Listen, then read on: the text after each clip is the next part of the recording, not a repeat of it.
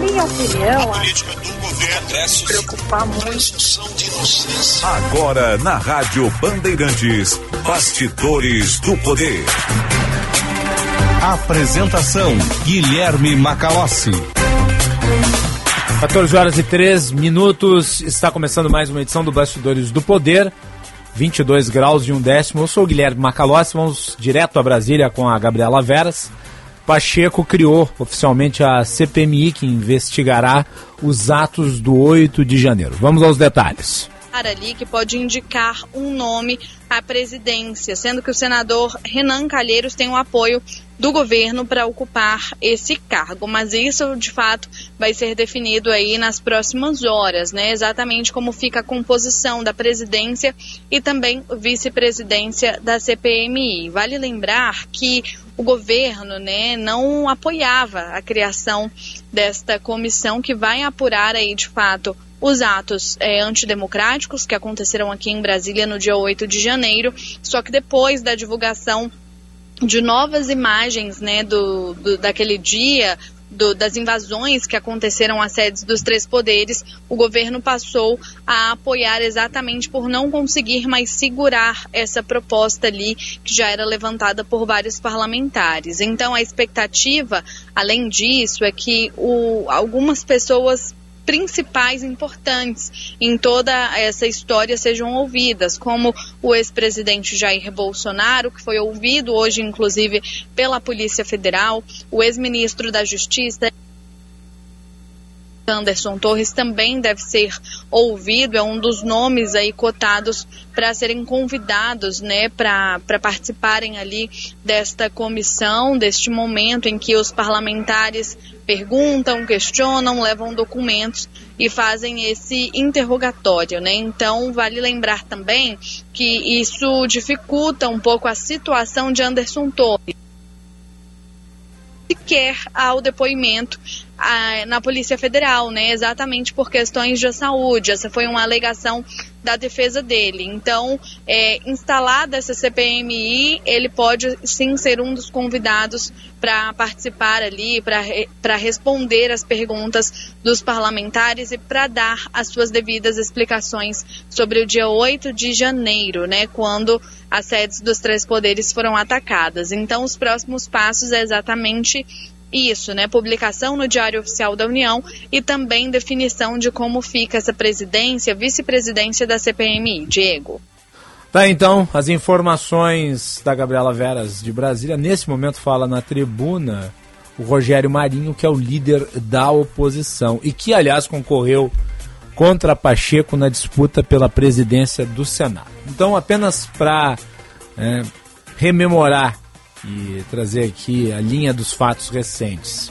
O presidente do Congresso, o senador Rodrigo Pacheco, leu no início da tarde, durante a abertura da primeira sessão do Congresso, o requerimento solicitando a criação da Comissão Parlamentar Mista de Inquérito, que vai ter participação das duas casas, o Senado Federal e a Câmara dos Deputados.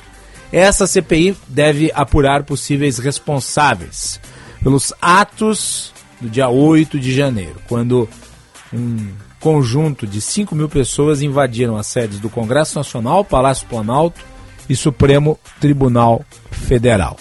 No momento da leitura, feita antes da ordem do dia, estavam presentes cerca de 306 deputados e 61 senadores.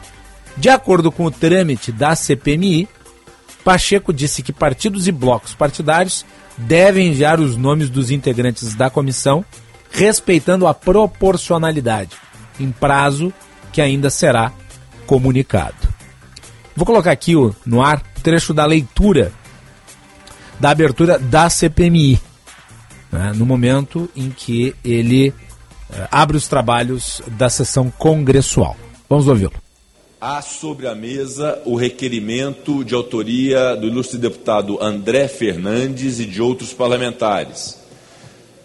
O requerimento requer a criação de comissão parlamentar mista de inquérito com a finalidade de investigar os atos de ação e omissão ocorridos no último dia 8 de janeiro nas sedes dos três poderes da República em Brasília nos termos do artigo 58 da Constituição Federal e 21 do Regimento Comum do Congresso Nacional. O requerimento contém o número constitucional de subscritores e será publicado para que produza seus efeitos legais. Requerimento número 1 de 2023. A presidência solicita aos senhores e senhoras líderes que indiquem os nomes dos membros dos partidos e blocos para integrarem a referida comissão de acordo com a proporcionalidade que será enviada após publicação às lideranças das casas legislativas. Então, a fala do Rodrigo Pacheco na leitura né, da instauração da CPMI dos atos do dia 8 de janeiro. Né? O governo, como disse a Gabriela Veras, mudou de posição em relação à CPI. Inicialmente era favorável, depois se tornou contrário, voltou a ser favorável. E a CPMI ela enfrentava dificuldades para instauração até o momento da revelação dos vídeos na semana passada, né, que mostravam a presença do general Gonçalves Dias, então ministro do Gabinete de Segurança Institucional, no Palácio do Planalto, quando dos ataques. Mais recentemente, o Supremo Tribunal Federal determinou a abertura de todos os sigilos envolvendo as gravações. E agora vai se fazer o trabalho político, e a oposição e governo trabalharão nesse sentido, para obter os principais nomes né, na organização dos trabalhos, que são, respectivamente, o presidente. O presidente fica com o trabalho de organizar a CPMI e do relator, que vai condensar as informações, os indícios, os depoimentos num relatório. Lembrando que a CPMI ela tem várias atribuições, mas não tem poder de polícia. Ela não tem um poder investigativo capaz de lhe autorizar que pessoas eventualmente apontadas como responsáveis sejam de fato indiciadas. O procedimento é: a CPMI conclui os seus trabalhos a um prazo ali de 180 dias, que são prorrogáveis. É, vamos lembrar, a CPI do fim do mundo, a época do mensalão, durou mais de ano. Então, a CPMI ela é prorrogável e ao seu encerramento produz-se um relatório o relatório então é submetido ao Ministério Público. No caso, provavelmente a Procuradoria-Geral da República, porque o Ministério Público tem a vocação, a atribuição, a prerrogativa da ação penal. Então o que a CPI faz é apresentar indicações de indiciamento, caso identifique responsáveis. E daí quem faz a apreciação do trabalho da CPMI é o Ministério Público Federal através da Procuradoria Geral da República. De acordo com a assessoria do André Fernandes, que foi o proponente, até essa última segunda-feira, dia 24, 234 deputados e 37 senadores haviam manifestado apoio formal a instauração do colegiado. Na peça, os parlamentares pedem que a CPMI tenha 30 integrantes titulares, sendo 15 deputados e 15 senadores, e igual número de suplentes de cada casa legislativa.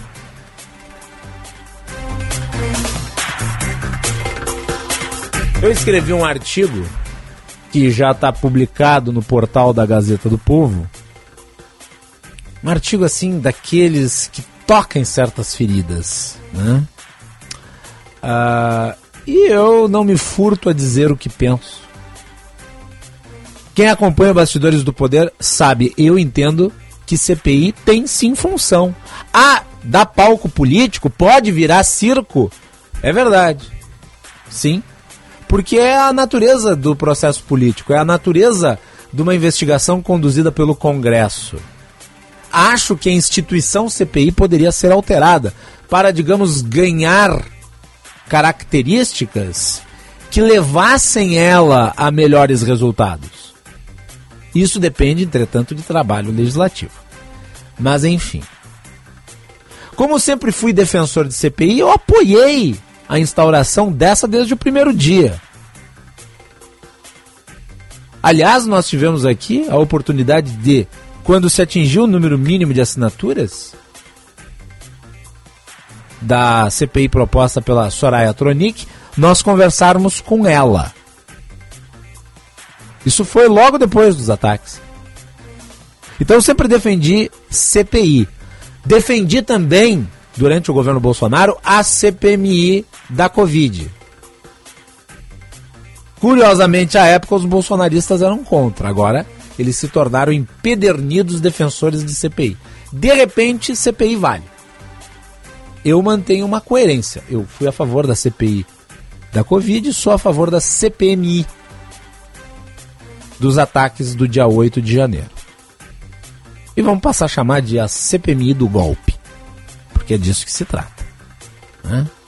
Pois bem, como eu tenho essa coerência e como eu entendo que o trabalho legislativo de investigação é uma atribuição, uma competência do Congresso Nacional, eu digo o seguinte sobre esta: ela corre um risco real de se converter numa chanchada.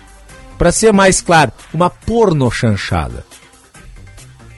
Só que no lugar né, é, dos atores que estrelavam esse tipo de filme, como por exemplo a Sônia Braga, nós vamos ter lá o Eduardo Bolsonaro e quejandos. Essa é uma outra palavra que eu adoro, quejandos. Né? Ah, e é necessário que a CPMI tenha cuidado para que ela seja uma CPMI que investigue os fatos ocorridos no dia 8 e não passe a ser uma CPMI pautada pelas teorias conspiratórias. Porque desde o dia 8 de janeiro, as teorias conspiratórias elas tentam moldar a realidade. Começou, aliás, no momento em que foi flagrado lá o elemento que destruiu o relógio centenário. Ele pegou o relógio e tacou no chão. Ainda apareceu assim, bem de frente para a câmera de segurança. E daí os investigadores do CSI Twitter, os Sherlocks de quinta categoria, identificaram que os ponteiros do relógio histórico estavam num outro horário. Que seria antes do momento da gravação. E daí concluíram que isso era uma armação porque o relógio histórico mostrava a hora certa e o horário da gravação da câmera de segurança estava errado, tinha sido adulterado numa manipulação. A explicação é prosaica. O relógio de 400 anos não funcionava, os ponteiros estavam parados.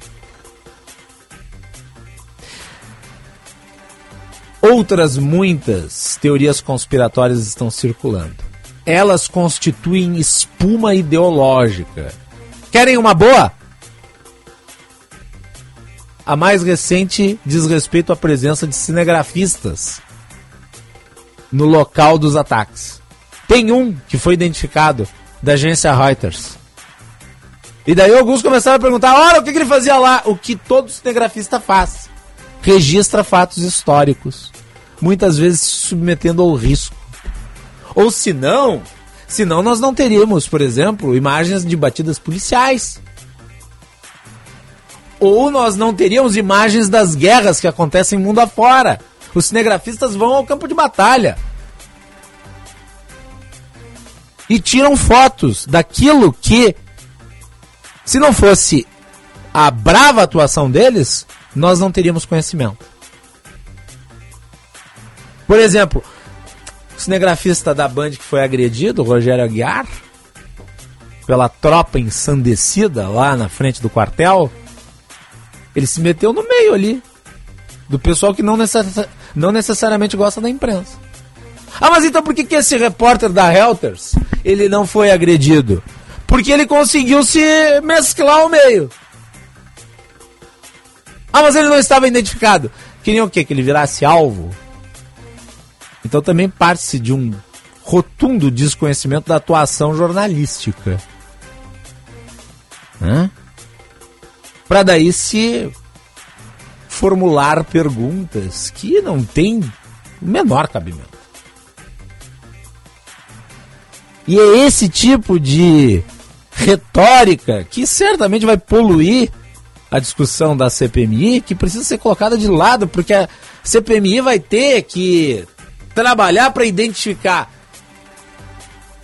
as relações entre os réus já devidamente né, responsabilizados por decisão do Supremo, os outros que serão e ainda não foram, mas que são financiadores e que provavelmente estão conectados com os réus, os possíveis beneficiários que atuavam nas sombras, e claro, a cadeia de omissões. Muitas. Em distintas frentes. Desde a Polícia Militar do Distrito Federal até o Gabinete de Segurança Institucional. Composto quase todo ele por membros que tinham sido herdados do governo Bolsonaro. Tem que se chamar quem comandou o GSI antes e depois. É, e trazer à tona os fatos. Aqui sob um viés, é claro, político, porque é uma arena política. Uma CPI bem construída, ela pode servir ao país. A CPI da Covid, tão questionada, mostrou ao mundo que o Brasil atrasou a compra de vacinas e que havia um possível foco de corrupção na negociação da Covaxin, dentre outras revelações.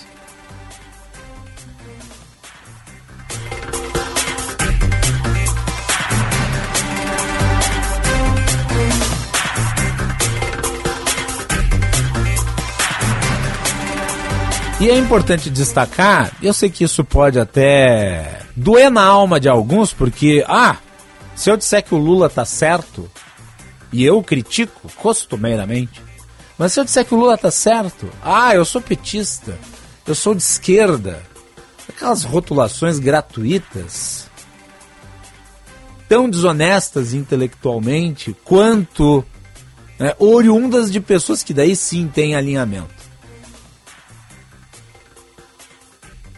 E o que eu vou dizer aqui vai doer na alma de alguns, mas depois das imagens da semana passada, passou-se a dizer que o governo tinha, né, de alguma maneira, contribuído para o que aconteceu. E ficaram pasmos porque, vejam, o GSI nada fez. Sabem quem foi um dos primeiros a levantar a hipótese de que houve um boicote interno à segurança do Palácio do Planalto? Porque Estamos falando só do Palácio Planalto, a sede do Supremo e a sede do Congresso também foram atacadas.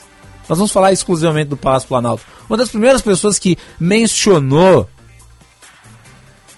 as conivências de omissões que poderiam ter acontecido foi o próprio Lula no dia 12 de janeiro, num café da manhã com jornalistas. Matheus, eu vou reproduzir aqui a fala do presidente da República. Ainda não conversei com as pessoas a respeito disso. Eu, eu, eu, eu dando a poeira baixar. Eu quero ver todas as fitas que foram gravadas dentro da Suprema Corte, dentro da Câmara, dentro do Palácio do Planalto. Teve muita gente conivente. É importante dizer, teve muita gente da Polícia Militar conivente. Teve muita gente das Forças Armadas aqui dentro conivente. Eu estou convencido que a porta do Palácio do Planalto foi aberta para que gente entrasse porque não tem porta quebrada na porta de entrada, ou seja, significa que alguém facilitou a entrada deles aqui. E nós vamos com muita calma investigar e ver o que aconteceu de verdade, porque nos vídeos que eu vi, eu vi soldado do exército conversando com os invasores, eu vi soldado cantando junto com os invasores. Ah, ah, nós fomos obrigados a fazer intervenção na polícia do DF, porque ela tinha muita responsabilidade no que aconteceu. No dia da minha diplomação, vocês ficaram sabendo do quebra-quebra que houve em Brasília, do ateamento de fogo em ônibus, e a polícia simplesmente estava acompanhando. É como se estivesse tomando conta das pessoas que estavam tocando fogo em ônibus, depredando as coisas. Ou seja, então, a, a polícia, ou o comandante da polícia, nós tínhamos que fazer o decreto de intervenção. Eu fiz o decreto de intervenção. Uh, ontem a Câmara e o Senado aprovaram a intervenção.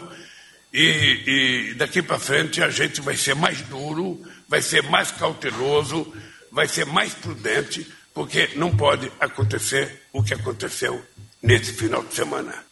Isso do dia 12 de janeiro, muito antes da revelação dos vídeos da semana passada. Então, Parece até, se eu não tivesse dito que esse vídeo era do dia 12, que o Lula tinha comentado o vídeo depois de revelado. Não, ele estava apenas dizendo a sua, digamos, impressão inicial, com base nos vídeos a que ele teve acesso. Quais foram os erros do governo nesse particular? O primeiro deles foi não ter feito uma troca mais profunda no GSI. O segundo foi ter acreditado demais nas informações do Distrito Federal. É, comandado pelo Ibanez Rocha. Aquele né, das mensagens extraordinárias com outras autoridades. O terceiro foi ter decretado sigilo das imagens, quando deveria ter tornado público desde o primeiro momento. Na CPI, que se traga o Gonçalves Dias. Agora, os vídeos demonstram que ele estava mais perdido do que atuando em consonância com aqueles elementos. Acho que teve sim uma participação lamentável ali e foi corretamente afastado. Então, a CPMI não pode ser para retroalimentar as teorias conspiratórias. Esperamos, portanto, que o trabalho que seja feito seja racional. Ainda que o risco de virar um picadeiro seja muito grande. Bastidores do Poder no Ar, com o patrocínio de Sinoscar, a rede Chevrolet do grupo Sinosserra e da Escola Superior dos Oficiais da Brigada Militar e do Corpo de Bombeiros Militar, realizando sonhos, construindo o futuro. 14 horas e 25 minutos, hora certa para o Hotel Express Rodoviária. Conforto e economia é no Hotel Express Rodoviária. Ligue 3085 5500. 22 graus e 6 décimos bastante nebulosidade, com alguns raios de sol. O céu está fechado, com algumas nesgas. A temperatura para o Hospital São Lucas da PUC, cuidado que salva vidas. Nós vamos fazer um intervalo e voltamos na sequência para falar sobre a pele das fake news. Fiquem ligados. Conheça o curso de Direito da ESBM com conteúdo voltado ao ingresso nas carreiras militares. O curso capacita você a ingressar numa das principais carreiras jurídicas do Estado. Saiba mais em www.esbm.org.br ou pelo telefone 51 981 47 92 42. ESBM, realizando sonhos, construindo o futuro. Na parceria na Adurg Sindical com a Cressol, o cooperado encontra as menores taxas e melhores condições de crédito e financiamento. Lute e coopere por um novo sistema financeiro. Você é sócio da sua cooperativa e todos crescem juntos. Com esta parceria, você se torna um agente financeiro e contribui com o desenvolvimento local e regional. Informações acesse adurgs.org.br.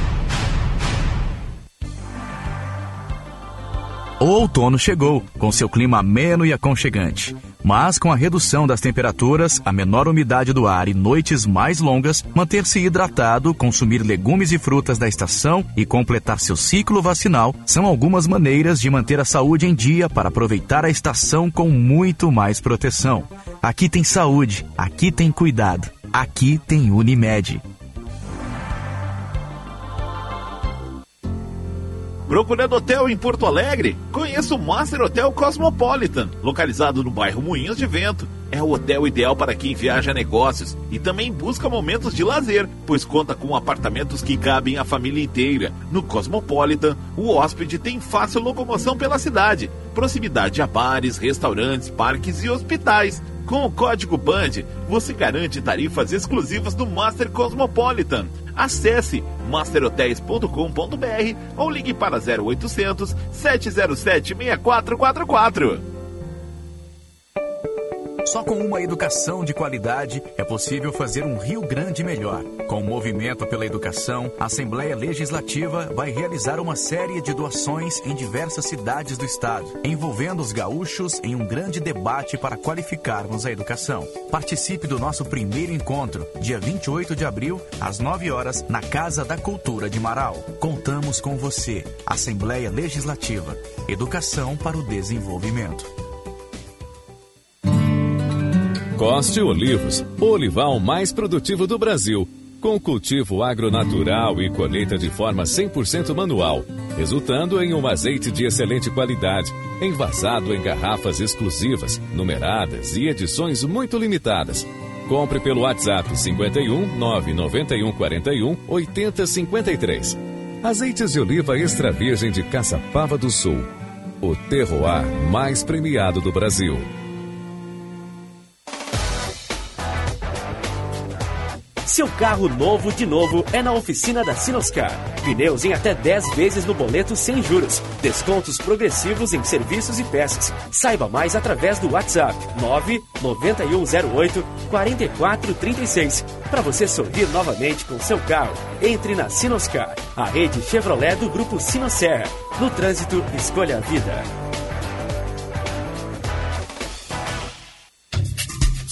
A Rádio Bandeirantes de Porto Alegre e a TV Band estão com uma cobertura especial dos 10 encontros do Movimento pela Educação. Vamos debater juntos. A Assembleia Legislativa do Rio Grande do Sul tem o objetivo de ampliar as discussões para a melhoria da qualidade da educação no Estado. A Band estará presente em cada um desses eventos, trazendo reportagens especiais e acompanhando as principais discussões. Fiquem ligados para acompanhar de perto esse importante movimento pela educação em nosso Estado. Você está ouvindo Bastidores, Bastidores do, poder, do, poder, na Rádio Bandeirantes. Com Guilherme Macalossi.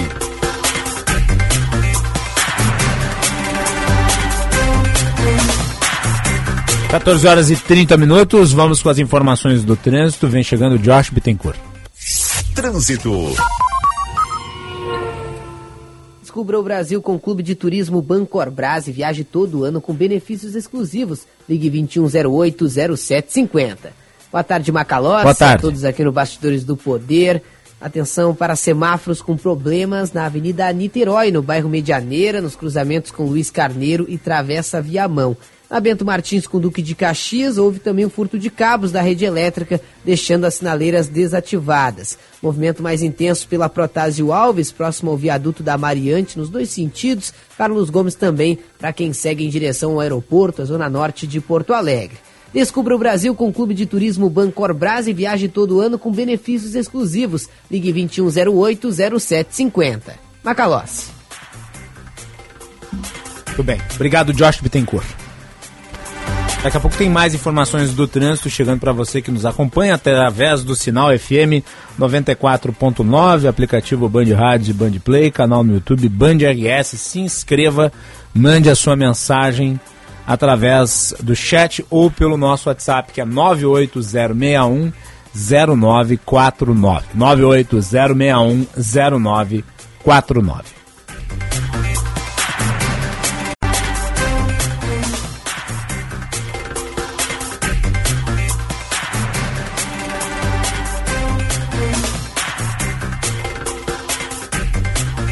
Não dei os créditos do programa, a gente abriu em velocidade com a Gabriela Veras. Né?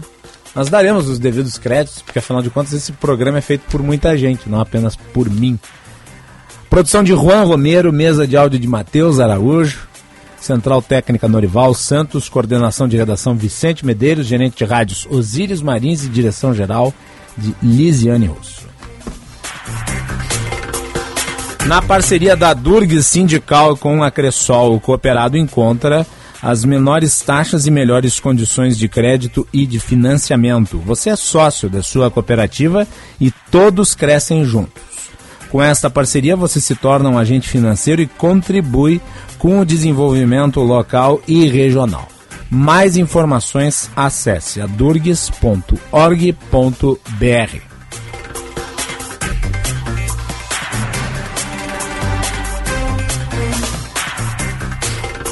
E atenção, fique atento, beba água pura, muita água, livre de vírus e de bactérias. Água sem cheiro, sem gosto, com importantes sais minerais, ideal para sua saúde e de sua família. Purificadores e mineralizadores de água natural, gelada e alcalina, com ou sem ozônio, é na WaterSul. Ligue 3231 4567. 3231 4567.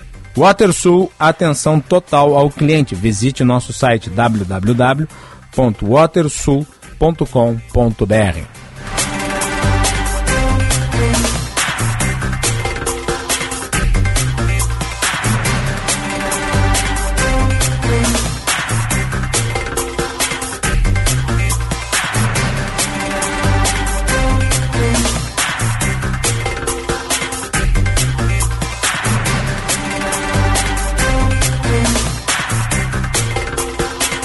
Central prestou esclarecimento sobre a taxa de juros. A Comissão de Assuntos Econômicos do Senado, João Pedro Melo, traz o resumo.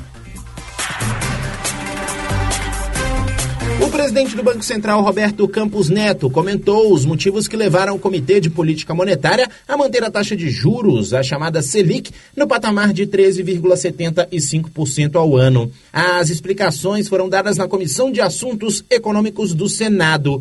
Campos Neto afirmou que há um desejo político pela queda de juros, mas que em uma análise técnica as condições para essa redução ainda não foram apresentadas. Durante a comissão, o presidente do Banco Central destacou que se a instituição tivesse parado de subir os juros no ano passado, a inflação poderia chegar a 10% e detalhou que pode auxiliar na diminuição do patamar de juros. O que é necessário para promover a queda de juros é a parte fiscal. Ela faz com que a expectativa de inflação caia. Eu mostrei o efeito grande que teve aqui né, quando foi adotado o teto de gastos. A gente tem uma parte importante né, é, da estabilidade institucional também que ajuda. A gente tem a parte da inflação corrente e a gente tem uma parte da própria dinâmica de inflação, né, que com a taxa de juros alta ela vem né, melhorando ao longo dos tempos. Não tenho capacidade mesmo porque eu sou um voto de nove de dizer quando isso vai acontecer, mas eu acho que a gente tem é, explicado que é um processo técnico que tem o seu tempo e que as coisas têm caminhado né, no caminho certo. O Palácio do Planalto interpretou a fala como uma sinalização de que a Selic pode não cair no curto prazo.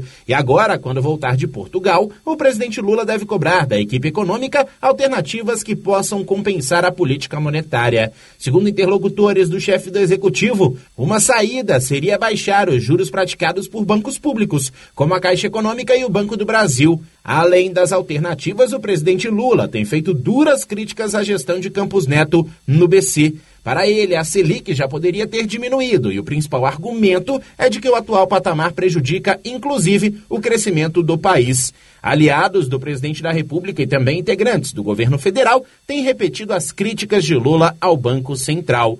Ainda durante a comissão, Campos Neto voltou a enfatizar que a Selic acima dos 13% é necessária para controlar a inflação e destacou ainda uma importância de se juntar o social e o fiscal. Eu acredito que dá para ter equilíbrio fiscal com o social, não tem como ter equilíbrio é, no país sem ter equilíbrio social, mas a gente tem um volume de recursos limitado e é preciso fazer isso de tal forma que não passe a percepção né, que a trajetória de dívida é descoordenada, porque se as pessoas não quiserem emprestar dinheiro para o governo, que é o maior endividado, é o que quem vai sentir é toda a sociedade. Né? Vale destacar que Roberto Campos Neto foi indicado para o cargo pelo ex-presidente Jair Bolsonaro e em meados de 2021 foi sancionada a autonomia do Banco Central. Antes disso, a instituição não era autônoma e o presidente da República podia substituir o presidente do BC a qualquer momento. Porém, agora, o presidente do Banco Central tem um mandato de quatro anos.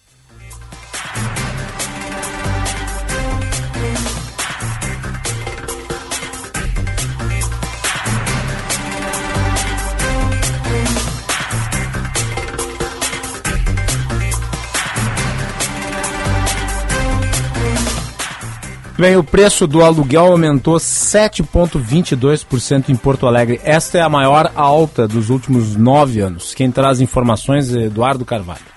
A busca por um apartamento para alugar em Porto Alegre tem sido uma tarefa difícil. Há um ano, o João decidiu que ia sair de casa em Viamão para morar sozinho na capital gaúcha. Até agora, ele não achou o lugar ideal. É que nesse intervalo, os preços dispararam. Ano passado eu cheguei a olhar e tinha encontrado uns apartamentos assim uh, no centro mesmo por um valor mais acessível, em torno de mil reais, mil e alguma coisa, aluguel e condomínio. Agora eu não consegui mais achar nada nessa faixa de preço. A percepção se comprova nos números. De acordo com dados do sindicato que representa as empresas de locação, o aluguel em Porto Alegre subiu 7,22% de março de 2022 até fevereiro deste ano. É a maior alta dos últimos nove anos.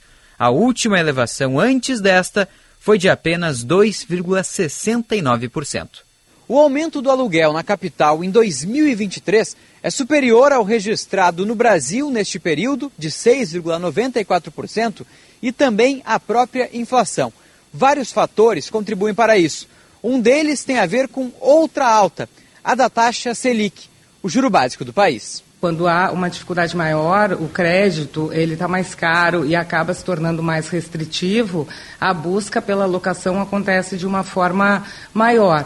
É, há também a inserção de novos imóveis entregues pelas construtoras no mercado, em oferta, e isso acaba elevando um pouco o valor do aluguel, tendo em vista que trata-se da primeira alocação desse imóvel. Em meio à alta, a dica para os clientes é não se assustar com o valor inicial e sempre buscar negociar com os proprietários. A boa notícia é que os proprietários normalmente são bastante receptivos às propostas que os pretendentes encaminham. Então, essas propostas acabam se relacionando com relação ao valor, é, muitas vezes também com relação a alguma instalação nesse imóvel, alguma melhoria que é feita, descontos também no valor do aluguel. Então, assim, a boa notícia é essa, de que os proprietários normalmente são bastante receptivos às negociações dos valores. O João já está preparado para negociar, mas só isso não vai ser suficiente por conta dos valores, o jeito vai ser abandonar a ideia de morar sozinho. Recentemente conversei com mais dois amigos que também estão querendo sair de casa, assim, tipo, uh, encontrar um, um, apartamento num lugar mais central. E a gente agora está olhando junto, assim. A gente está olhando para dividir entre três pessoas o aluguel, que é para ficar ok, sabe? Tipo, e aí vai ter que ser, assim, pelo menos por enquanto, até, até a gente conseguir se organizar para ter um valor de pagar um aluguel sozinho, né? Tá aí então. Obrigado, Eduardo Carvalho. E a indexação, porque vejam, nós falamos aqui de um aumento no preço do aluguel. Aumentou 7%. A indexação é um dos maiores problemas inflacionários brasileiros. Historicamente. Ela vem da cultura inflacionária, só que com o problema de gerar inflação. É, você tem ali uma situação em que você tem uma inflação determinada e ela acarreta em efeitos sobre uma miríade de processos econômicos que estão atrelados aos seus indicadores. Então você tem lá o contrato de aluguel que é reajustado de acordo com a inflação. Então se a inflação subir, o contrato vai ter que necessariamente se ajustar à inflação vai elevar o seu preço. Então, para manter o padrão de compra ou o padrão de custo, seja lá como você queira chamar, você acaba gerando um efeito a mais no processo inflacionário. E o Brasil precisa estudar meios de desindexar a sua economia. É uma economia hiperindexada é um vício que sobrou da cultura inflacionária quando o Brasil. Né, ela, o Brasil já teve momentos aí de uma inflação de mais de três dígitos nos anos 90. Por exemplo, em 1989, a inflação brasileira foi de 1972%. Em 90 foi de 1620. Em 91 foi de 472. Então, esse rescaldo gera um prejuízo histórico. Juan Romero, tem o IPCA 5, que saiu hoje de abril, numa tendência de queda aí nos últimos três meses. Os detalhes. Boa tarde. Exatamente, Macalossi. Muito boa tarde para você, para todo mundo que está aqui nos acompanhando no Bastidores do Poder. É, Considera-se que esse índice, Índice Nacional de Preços ao Consumidor Amplo, IPCA 15, é considerado a prévia da inflação oficial do país. Nesse mês de abril fechou em 0,57, segundo o que informou o Instituto Brasileiro de Geografia e Estatística, o IBGE, que oficialmente faz estas medições. Se a gente for comparar com março, Macalossi, está em desaceleração. No mês passado ficou em 0,69. No acumulado do ano de 2023, 2,59.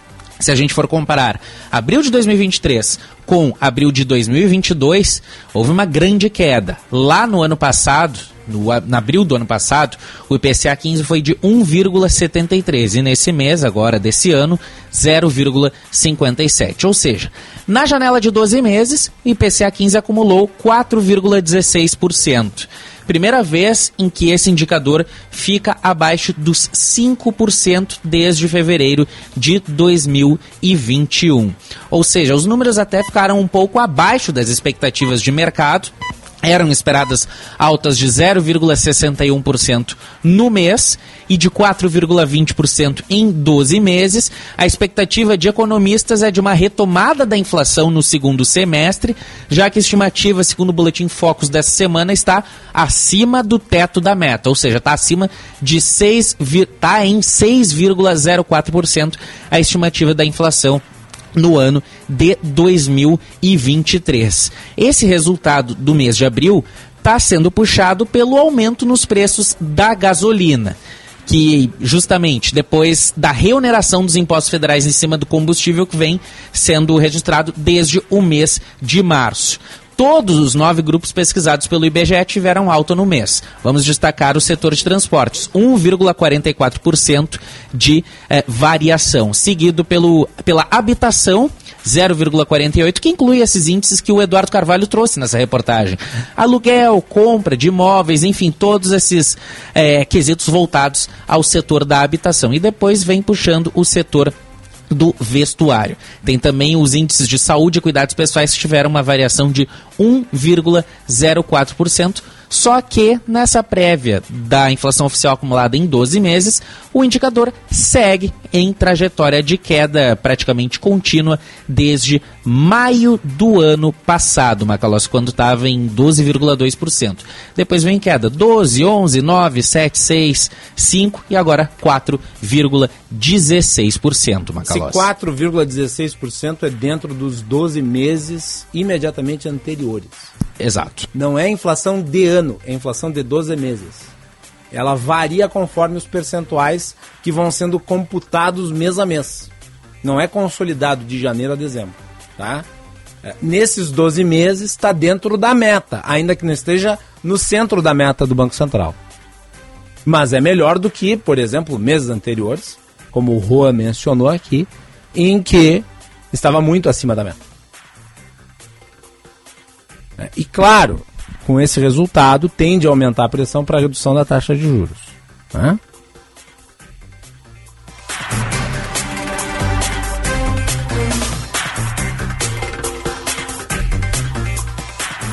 E as exportações de soja bateram recorde no Brasil, confirmando a estimativa de safra recorde de grãos. Quem traz informações é Eduardo Oliveira. Apesar da estiagem que reduziu a colheita no Rio Grande do Sul, a produção de soja neste ano será a maior da história no Brasil, 24% a mais que em 2022.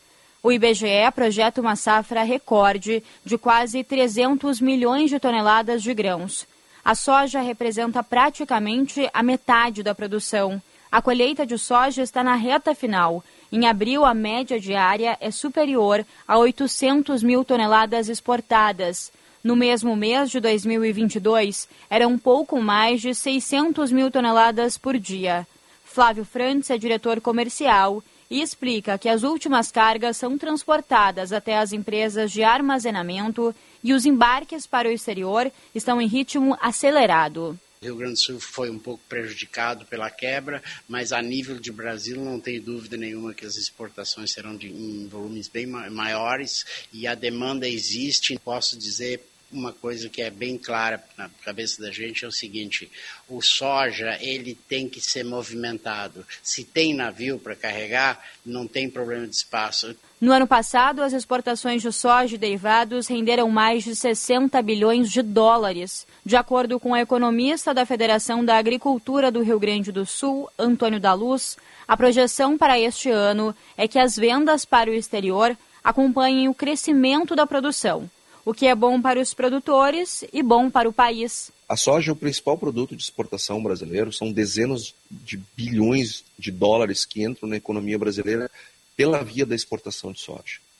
Isso traz uma série de vantagens. Tudo que nós uh, nos mantém vivo, né, a parte de saúde, é importada. Uh, boa parte da nossa tecnologia é importada. Como é que nós importaríamos se nós não tivéssemos dólares para importar? Então, a, as exportações garantem a moeda brasileira, à medida que nós passamos a ter reservas internacionais, garante as nossas importações e, consequentemente, garante a estabilidade econômica do nosso país. Com isso, o maior produtor e exportador global da oleaginosa já enviou mais de 10 milhões de toneladas do grão ao exterior no acumulado do mês de abril. Obrigado, Eduardo Oliveira. Tem então os resultados da produção rural que merecem e devem ser comemorados para a sociedade porque é fonte de receita para o país, ampliação de negócios internacionais. O Brasil vem se destacando cada vez mais por sua produtividade. Agora são 14 horas e 50 minutos. Você está ouvindo Bastidores do Poder na Rádio Bandeirantes. Mande a sua mensagem pelo nosso WhatsApp 98061 0949. 980610949. Nós vamos falar de um assunto que vai gerar muita discussão, que é a PL das fake news. É, a votação do requerimento permitindo que a matéria seja apreciada ocorreu ainda ontem à noite e resultou no seguinte número: 238 votos a favor e 192 votos contrários. É. Nós tivemos aqui uma participação maciça de deputados que já se dividem é, em relação ao mérito da proposta, que vai ser analisado aí nos próximos dias. Lembrando que esta PL dos fake news ela é de autoria do deputado Orlando Silva. Ela tem já um histórico de tramitação na Câmara dos Deputados de três anos. O regime de urgência foi aprovado ontem e com a decisão, então o projeto de lei está factível de ser votado para ir a plenário. Deve ocorrer na próxima terça-feira, dia 2. Isso sem necessariamente passar pelas comissões da casa. Nós vamos conversar agora com o secretário de Comunicação Institucional da Presidência da República, Maneco Hassen, que está supervisionando né, o trabalho do governo em relação à matéria. Uh, é um prazer recebê-lo, secretário. Boa tarde, Guilherme. Eu que agradeço mais uma vez a oportunidade de poder conversar com você. Vamos lá, vou fazer uma pergunta bem quente de início. Eu sei que o senhor não refuga. O PT quer calar a boca dos críticos? De jeito nenhum, né, Marcelo? Nunca fizemos isso em 40 anos de história. Não vai ser agora que alguém teria essa pretensão, que inclusive é impossível de se realizar na prática, né? Mas é o contrário. O que o governo quer ao debater este tema que é fundamental, que é o tema dos fake news, da desinformação e de tudo que a gente tem assistido no mundo todo sobre este debate, é justamente da transparência e poder responsabilizar, no caso específico, as plataformas, as big techs, as redes sociais, enfim, que eh, não dispõem de nenhuma responsabilidade sobre as informações que acabam levando para o mundo todo. E é necessário fazer essa regulamentação da mesma forma que vocês da imprensa e dos meios de comunicações eh, tradicionais também são responsabilizados quando cometem algum crime ou uma desinformação. Então não há nenhuma intenção, nenhuma possibilidade de que o governo vá adotar alguma ação para calar críticos ou censura ou etc. Isso, na verdade, é mais uma fake news para inviabilizar a responsabilização das plataformas e outras medidas para regulamentar o setor, como o mundo todo vem fazendo. Agora, uh, sim, existe uma lei europeia, no qual esta lei brasileira se baseia, pelo menos em parte. Uhum. Agora, me parece a lei europeia tem especificidades que uh, os críticos da legislação que está sendo proposta aqui no Brasil apontam uh, não tem. por exemplo, fala-se na criação de uma espécie de agência fiscalizadora. E eu devo dizer que quando ouço falar em agência fiscalizadora de opinião ou de postagem em rede social, me dá um certo frio na espinha, porque eu lembro do George Orwell né, e os tribunais das verdades, e obviamente lembro que isso pode levar a um certo despotismo. Como é que essa agência trabalharia e quais seriam os limitadores dela?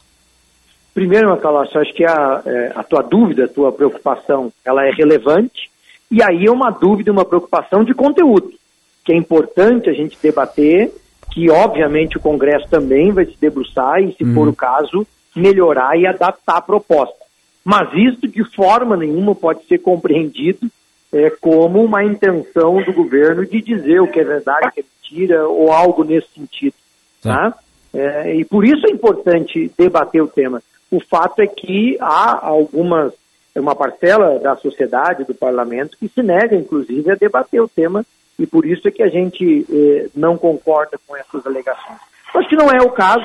A, a, a agência ela é importante para que possa justamente eh, organizar o setor, para que possa eh, fazer com que os excessos, eh, as medidas que as plataformas precisam adotar para cumprir a legislação, eh, sejam realizadas e fazer a fiscalização nesse sentido. Então, portanto, não se trata da agência regular ou fiscalizar a opinião. Agora, é preciso um órgão que faça com que a lei seja cumprida. Sim, mas seria como uma agência maneira... reguladora, é isso? É, a comparação ela é salutar a título de, de, de explicação, para a gente entender qual é o objetivo. Hum. Né? E, e, por isso que é importante. E outra, ela não vai ser formada é, a, pelo governo.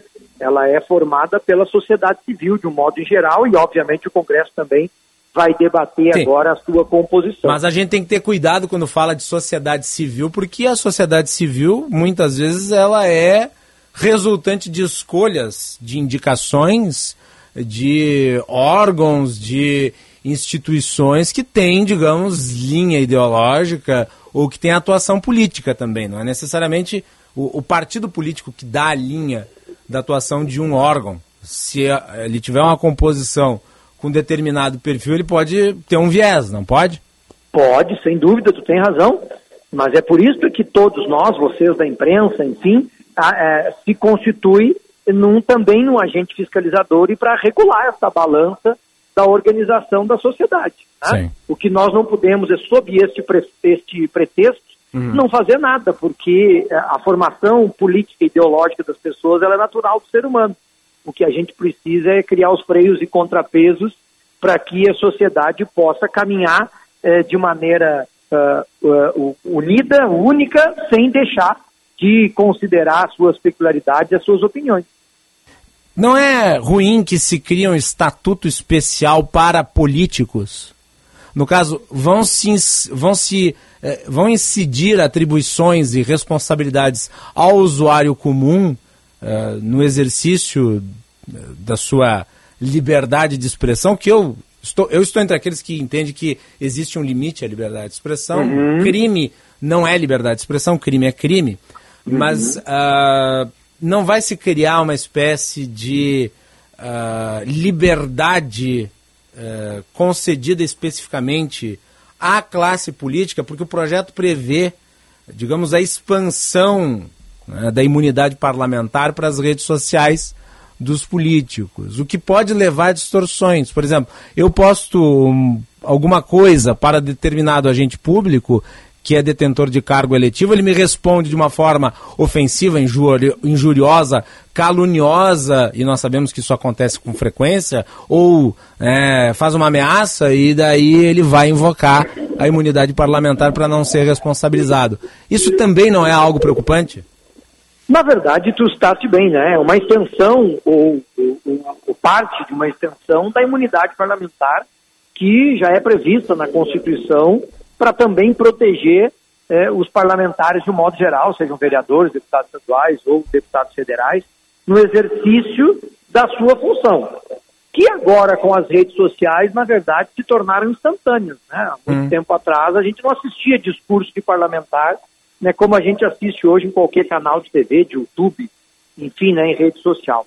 Então, acho que é uma adaptação e uma atualização dessa legislação, que Sim. pode não ser perfeita, mas é necessária. E olha, está dizendo alguém aqui que está no governo e, e teoricamente, não né, tem mais receio de ser criticado. Mas hoje a gente está no governo, amanhã não vai estar tá mais, e a legislação precisa regular e regulamentar o nosso convívio em sociedade, não só para quem está momentaneamente no governo na oposição.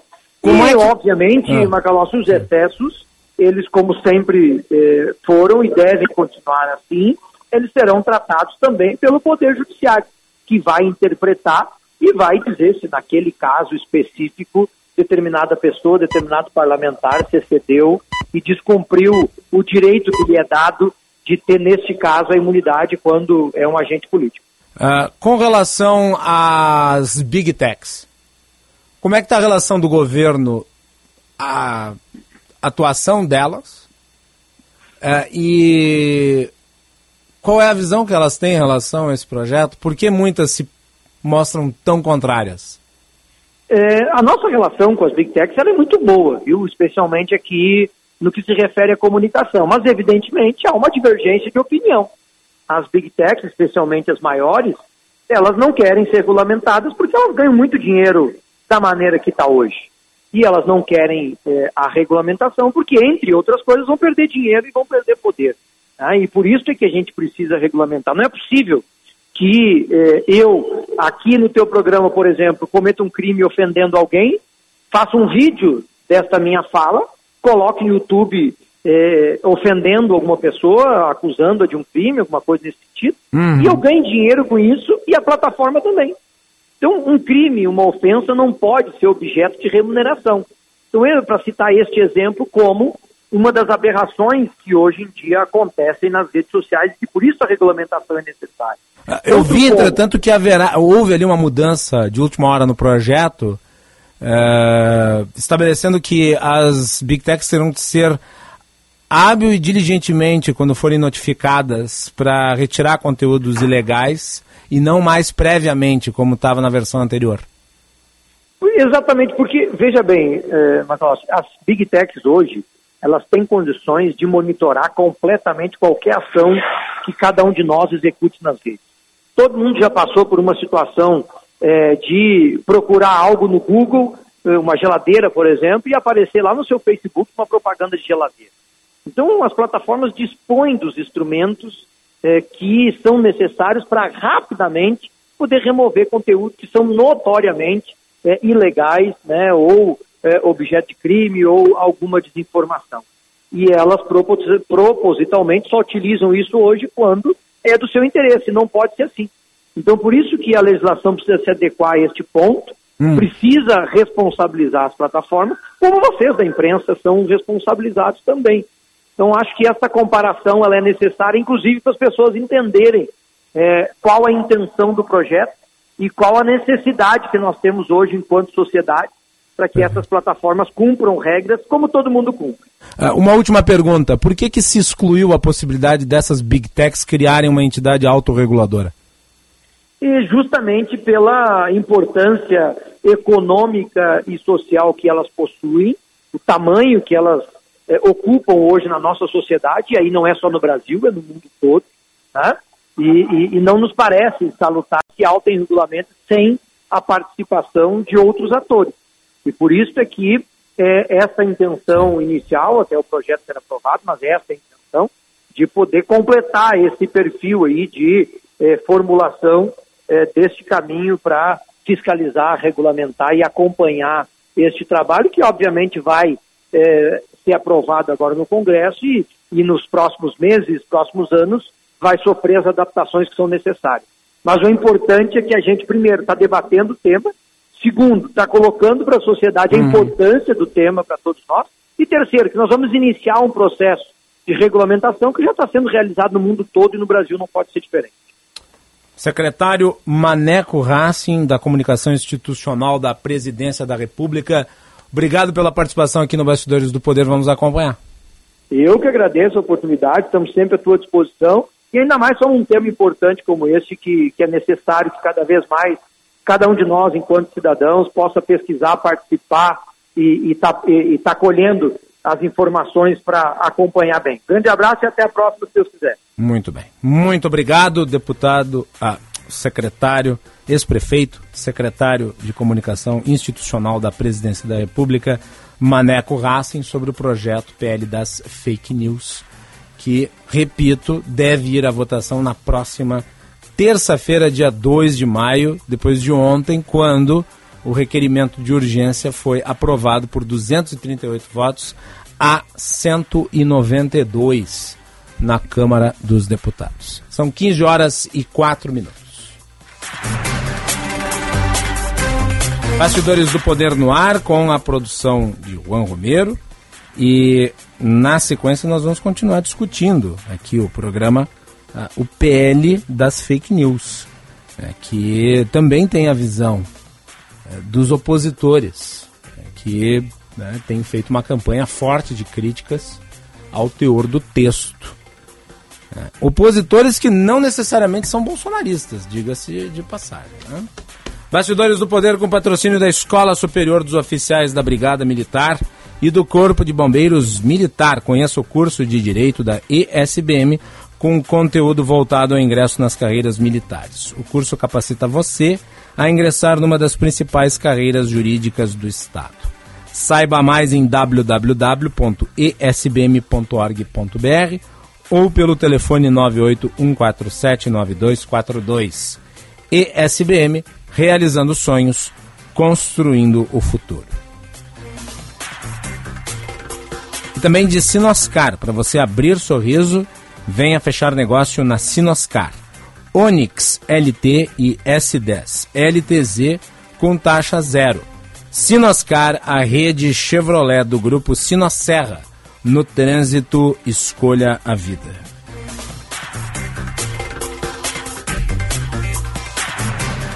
Temperatura de 23 graus, a temperatura para o Hospital São Lucas da PUC.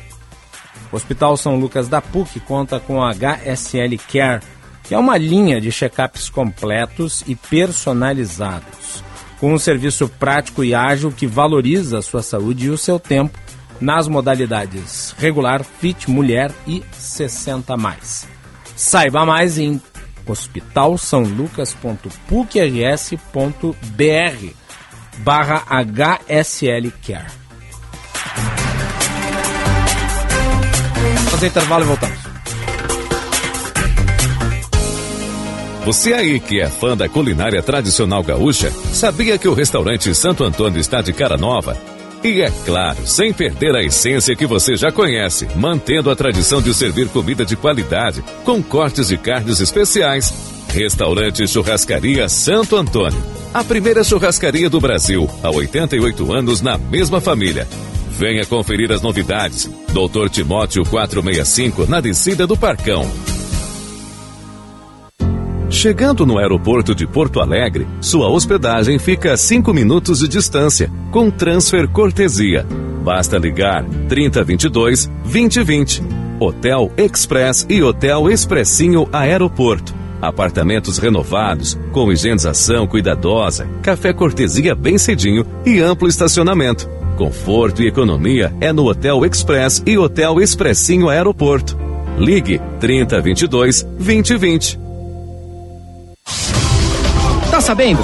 A Claro, além de líder em cliente 5G, também é multicampeão no Speed Test Milhões de pessoas testaram e comprovaram. A Claro tem a internet móvel mais rápida, mais estável e com a melhor experiência de vídeo do Brasil. E tem mais, vou ter que correr, são muitas conquistas. Internet com fibra mais rápida, maior velocidade de download, Wi-Fi mais estável do Brasil. Ufa! Vem pra multicampeã, vem pra Claro. Saiba mais em claro.com.br barra Claro. Cinema combina com pipoca, pipoca quentinha e um filme bom. O filme tem que ser no cinema, um cinema que combine com você. Você combina com GNC, filme combina com cinema. Você combina com GNC. GNC. Todas as sensações do cinema.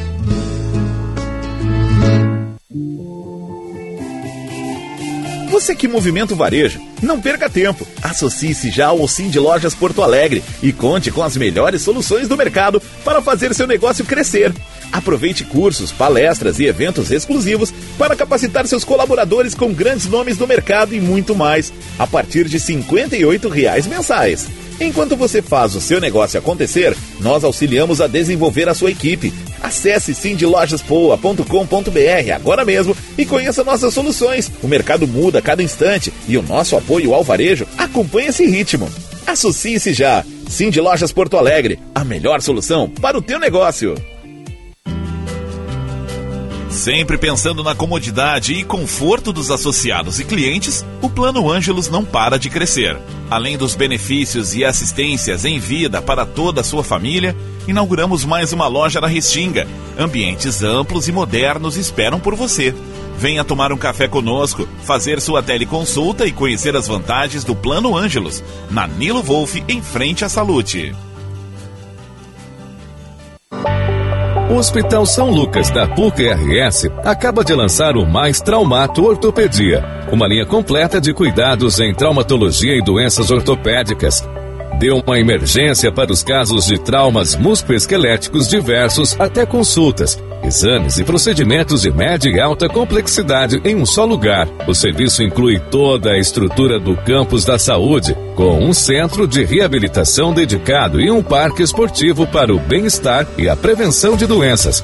Saiba mais em hospitalsaolucas.pucrs.br barra mais traumato ortopedia.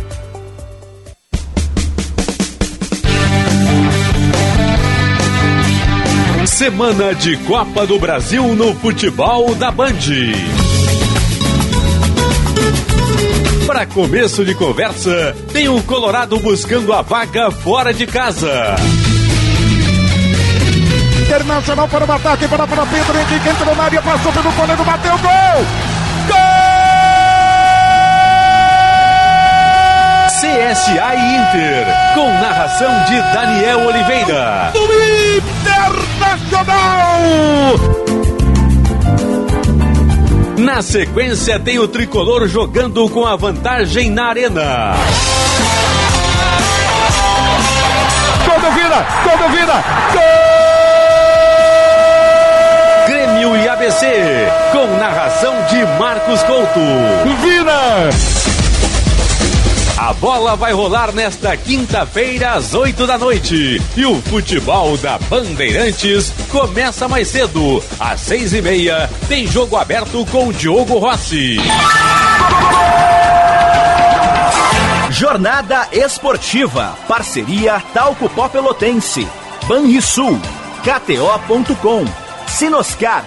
E Sanar Farmácias.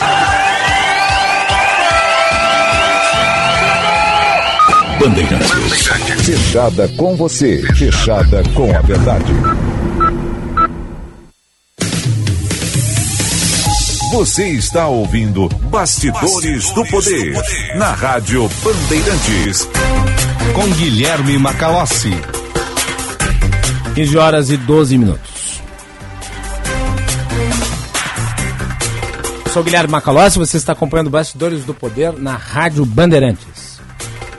Você pode participar enviando a sua mensagem pelo chat no canal do YouTube, youtube.com.br ou pelo nosso WhatsApp 98061 0949.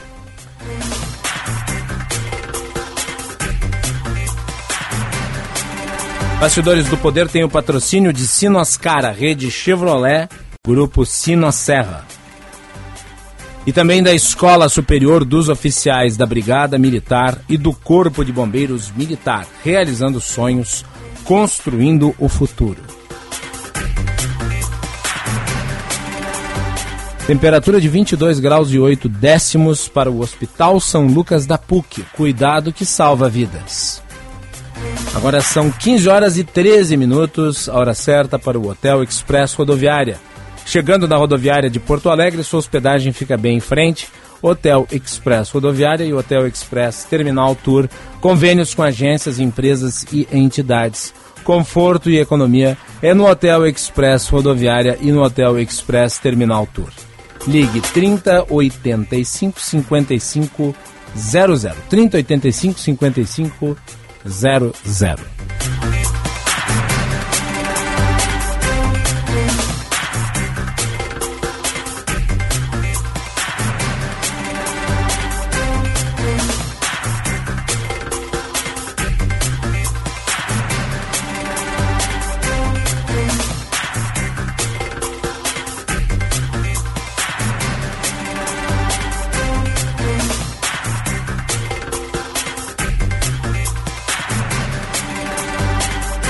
Muito bem, nós falamos no bloco anterior com o secretário de Comunicação Institucional da Presidência, Maneco Hassen, que colocou aqui a sua visão sobre o projeto e, portanto, a visão do governo.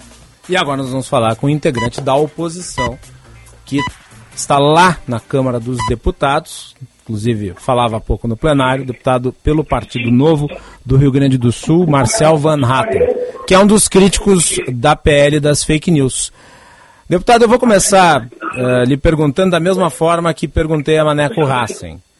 Essa PL pretende calar a boca dos opositores do PT? Boa tarde. Com certeza, Guilherme, respondendo bem objetivamente, esse é um dos maiores objetivos desse projeto de lei. Boa tarde a você, a todos os ouvintes eu fico muito preocupado quando nós vemos um número tão grande de parlamentares votando favoravelmente a um projeto de lei que vai dar ao governo e Acho que nós tivemos uma interrupção. De permitir o poder de decidir sobre é, as opiniões das pessoas por meio de um conselho, de um comitê, um Ministério da Verdade. Isso me preocupa muito e agora nós estamos é, realmente trabalhando para que esse é, projeto seja rejeitado na semana que vem, quando será votado na terça-feira. Ele não é certo, é capaz de ser votado hoje ainda, mas se não for hoje, será na terça-feira que vem, nós estamos nos movimentando para evitar que ele seja aprovado. Agora, deputado, o fato é que na votação do regime de urgência para a matéria, eh, os contrários acabaram sendo amplamente derrotados com muitas ausências. Por que tantas ausências? Foram mais de 80 ausências. Uh, isso demonstra pouco interesse por uma temática tão complexa? Olha, na verdade, nós percebemos. Só um minutinho, nós estamos em processo de votação. Oh, só um minutinho, Guilherme. O deputado Marcelo Van Hatten está lá no plenário da Câmara dos Deputados.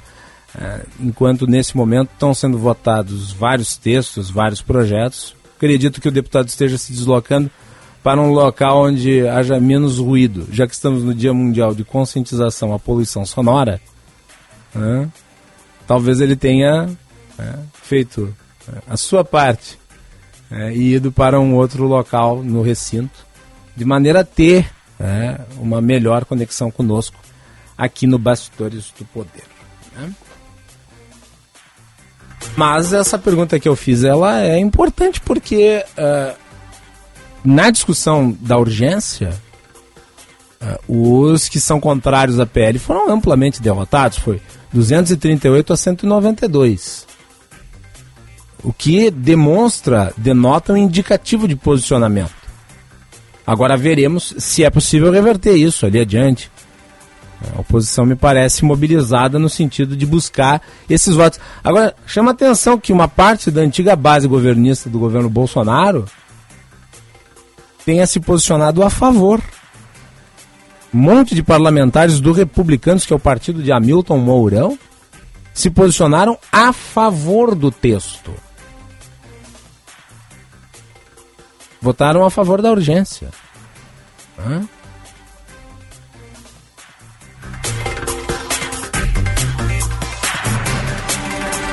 Vamos aguardar para ver aí. O deputado está lá na, na Câmara, provavelmente votando alguma matéria. Vamos fazer o seguinte: vamos para o repórter Bandeirantes na sequência. Repórter Bandeirantes é um oferecimento de Grupo Souza Lima. Eficiência em Segurança e Serviços. Repórter Bandeirantes.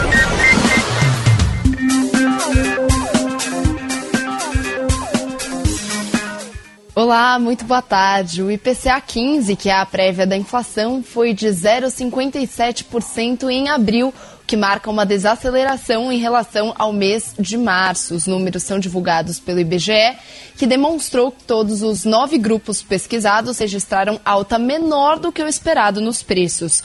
O grupo de transportes foi o que mais colaborou para o aumento do IPCA, com 1,44%, semelhante ao registrado em março, com 1,5%. O resultado ainda é consequência do aumento dos preços na gasolina depois do final da desoneração de impostos federais sobre o combustível. Mais de 30 milhões de pessoas trabalham atualmente sem pagar o INSS. São autônomos que não têm direito à aposentadoria nem a um seguro em caso de acidentes mas uma contribuição mínima de 65 reais por mês já garantiria esse benefício. Informações com o repórter da Band, Felipe Peixoto. O motoboy Daniel Correia está inscrito como MEI, microempreendedor individual, mas parou de pagar a taxa mensal há dois anos. Com isso, ele não terá direito a nenhum auxílio previdenciário se sofrer um acidente. Eu saio de casa com medo, pensando, pô, se Deus me livre, sei lá, acontece alguma coisinha besta, tem que ficar aí 10 dias em casa. Aí eu tá na roça. Pagar o INSS mensalmente é importante não só para se aposentar. O trabalhador também tem direito ao auxílio-doença se ficar impossibilitado de trabalhar por motivo de saúde, pensão para familiares em caso de morte e salário maternidade durante quatro meses para as mulheres. Benefícios que são fundamentais para o trabalhador, como destaca a presidente do Instituto Brasileiro de Direito Previdenciário, Adriana Bramante. Então é importante que a pessoa não pense só na aposentadoria, mas também nos benefícios de risco, que são aqueles riscos imprevisíveis, né? A morte, a incapacidade do trabalho são riscos imprevisíveis. Estimativas do IBGE apontam que hoje no Brasil, cerca de 35 milhões de pessoas trabalham sem contribuir para o INSS. São autônomos, pequenos empreendedores e até empregados que estão na informalidade e, se adoecerem, não terão amparo da Previdência Social. Por isso, Daniel pretende se organizar financeiramente para voltar a pagar a Previdência. No caso dele, que é MEI, apenas 5% do salário mínimo, ou seja, 65 reais por mês. A orientação dos especialistas é contribuir regularmente o quanto antes e, quando der, pagar os atrasados. Fazer as contas lá, eles vão fazer para mim e já parcelar para poder estar tá pagando estar tá protegido, porque ficar desprotegido não dá. No caso de autônomos que não são MEI, a contribuição mínima mensal é de 143 reais para ficar em dia com a Previdência. Este foi o repórter Bandeirantes. O negócio é o seguinte: a solução completa para o seu negócio é a Souza Lima. E com a Souza Lima, o negócio é inovação. E aqui não tem esse negócio de ser tudo igual, não. As soluções são sob medida, de segurança, limpeza e outros serviços. E é um ótimo negócio em valores, sempre alinhado aos valores do seu negócio. E esse negócio de terceirização deixa que a gente resolve. O nosso negócio é fazer o seu negócio melhor. Negócio fechado? Grupo Souza Lima. Soluções completas para o seu negócio. Pra se manter conectado, pode contar com a gente. Fique ligado, sempre presente. Sem energia que se renova. Sil, mundo aprova. Conectada com o futuro. Oh, oh. Sil, toda cidade tá ligada. Sucesso em toda parada. Tecnologia na sua casa. Oh. Fios e cabos elétricos Sil, conectada com o futuro. Quer dar um up no dia a dia? Aprender uma receita nova, ouvir as notícias do momento ou apenas curtir um filminho comendo pipoca? Com a programação da Sky você tem tudo isso. E sabe o que é melhor? É que com Sky pré-pago você assiste de tudo, sem pagar mensalidade. É só comprar o equipamento e recarregar a programação. Tem recargas de 3, 7, 15 e 30 dias, a partir de R$ 9,90. E você ainda tem acesso ao app da Digo, sem custo adicional para assistir ainda mais conteúdos quando e onde quiser. Então ligue agora, 0800 728 7163. Sky, a gente se diverte junto. Repórter Bandes. Você está ouvindo Bastidores do Poder na Rádio Bandeirantes. Com Guilherme Macalossi.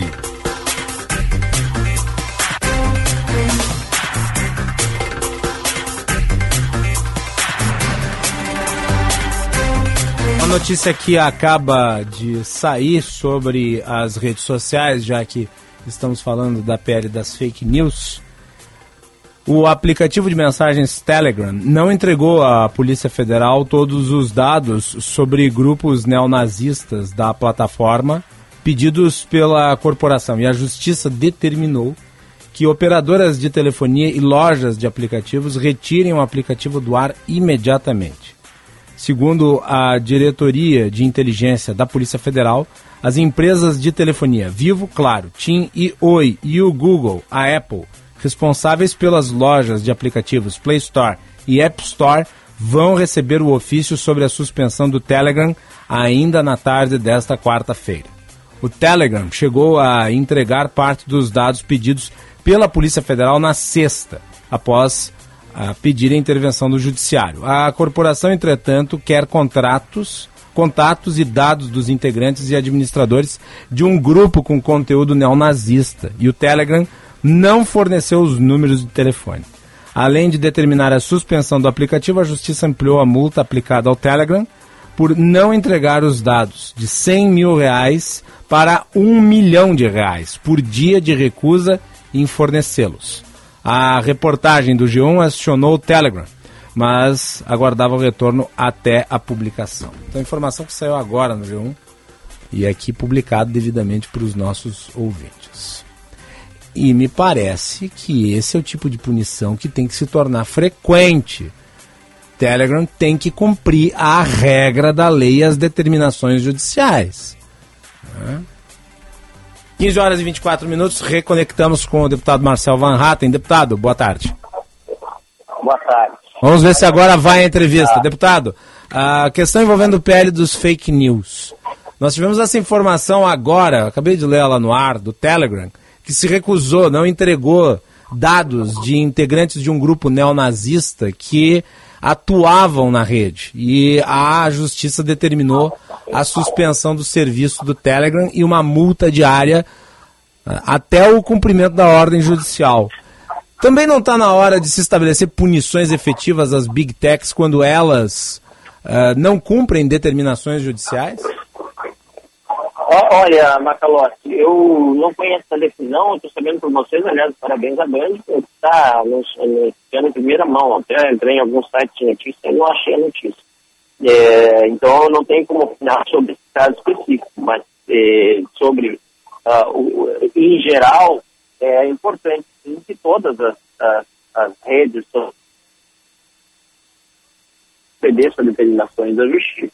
Repito, não conheço essa é, matéria em si, é, mas entendo que sim, devem ser cumpridas e se não cumpridas devem haver penalizações.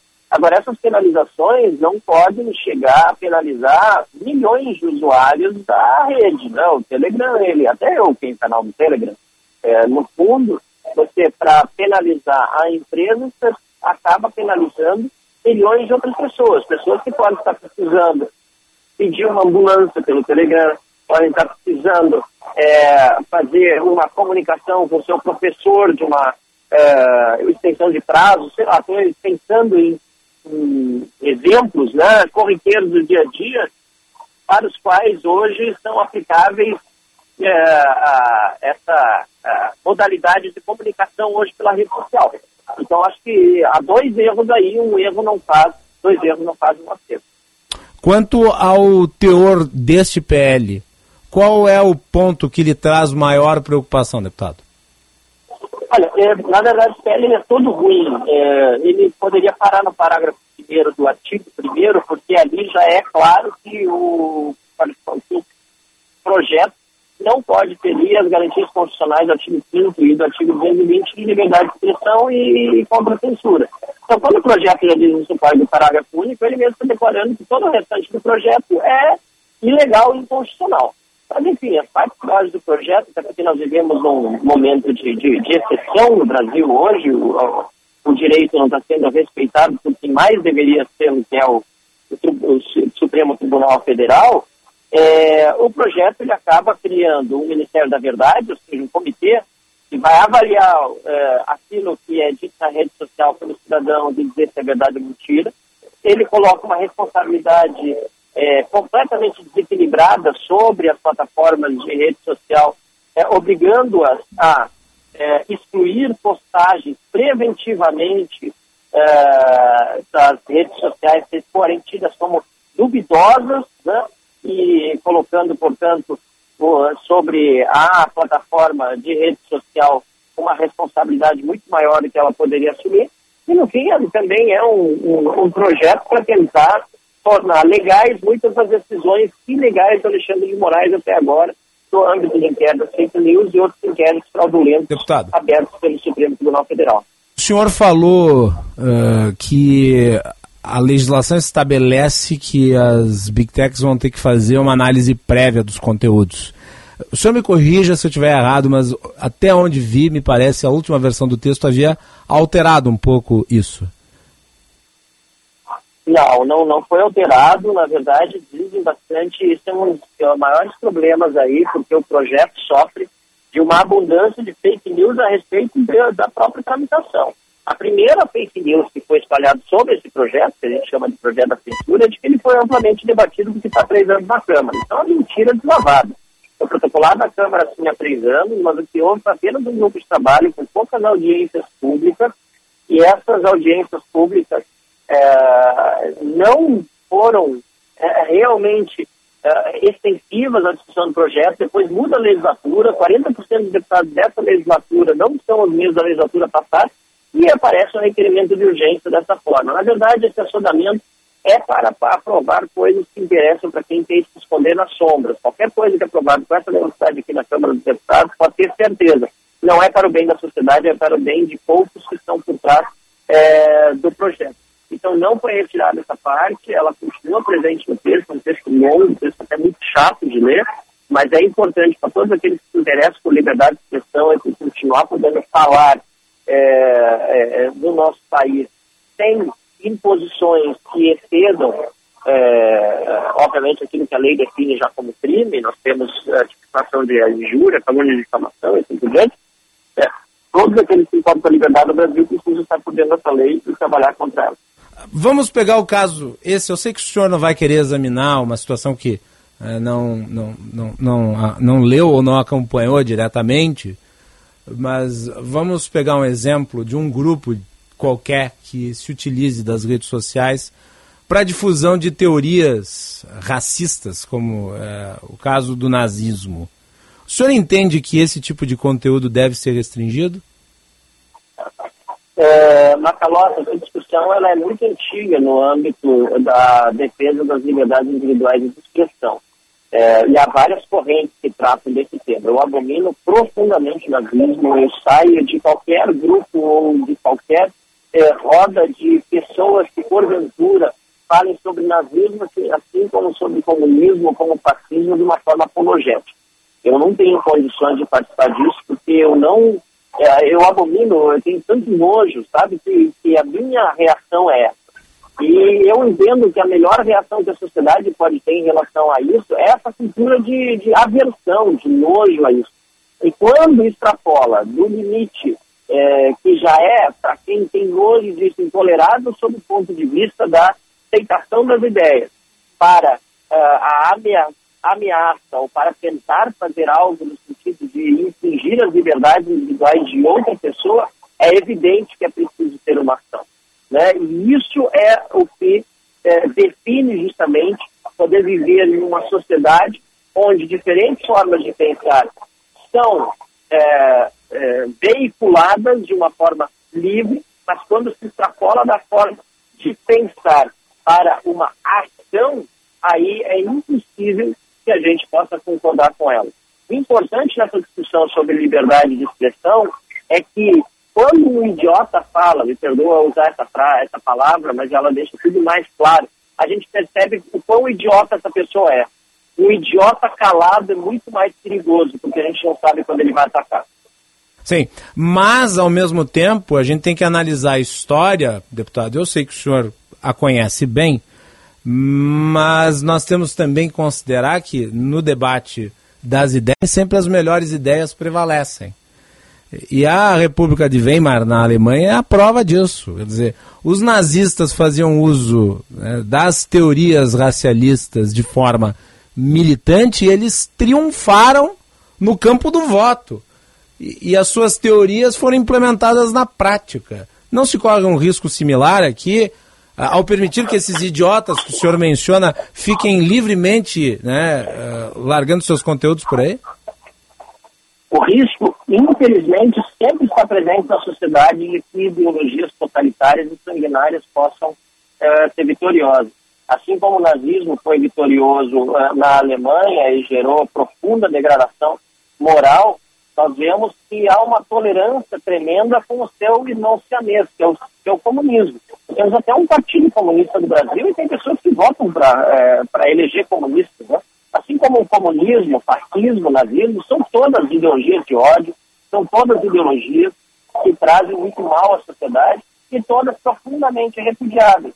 Mas como a gente vê aqui mesmo no nosso país, né, existem dois pesos e duas medidas a, a, o nazismo, que deve ser repudiado, o é em geral, mas o comunismo sofre muitas vezes muito menos o repúdio e até conta com a complacência e a adulação de certos setores da sociedade, apesar de ter promovido mais de 100 milhões de mortes em todo o mundo. Na China comunista, é, na Coreia do Norte, é, em, é, no Camboja, enfim, tantos locais por onde essa ideologia é, triunfou. O que nós precisamos fazer, e é por isso que eu agradeço a oportunidade de estar no ar contigo, é disseminar as boas ideias, as ideias da liberdade, as ideias da democracia, as ideias do respeito à lei, e para todos aqueles que extrapolarem do ambiente de ideias é, é, e, e, e, e, extrapolarem pior ainda do, do, ambiente de, obviamente, ideias é, nefastas para a prática, o rigor duríssimo da lei,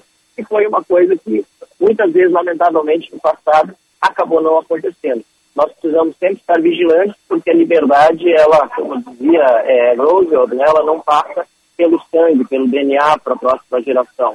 Ela precisa ser sempre defendida e precisa ser é, profundamente uh, uh, é, difundida né, para todas as próximas gerações. Deputado, uma última pergunta em relação ao, ao andamento do projeto. Agora, com a, a, urgência aprovada, ele vai à votação no plenário sem passar por comissão. O que, que se pode fazer em termos uh, de oposição ao texto uh, no regimento? O que, que a oposição pretende, uh, pretende implementar aí para rever essa situação?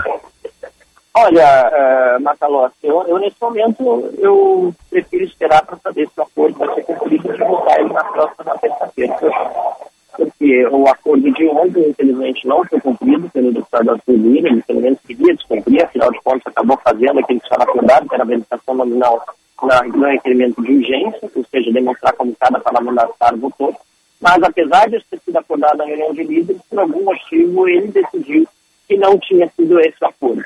Então, nós ainda estamos nessa indefinição se hoje à noite ainda será votado o projeto. Caso seja, nós colocaremos a discussão total.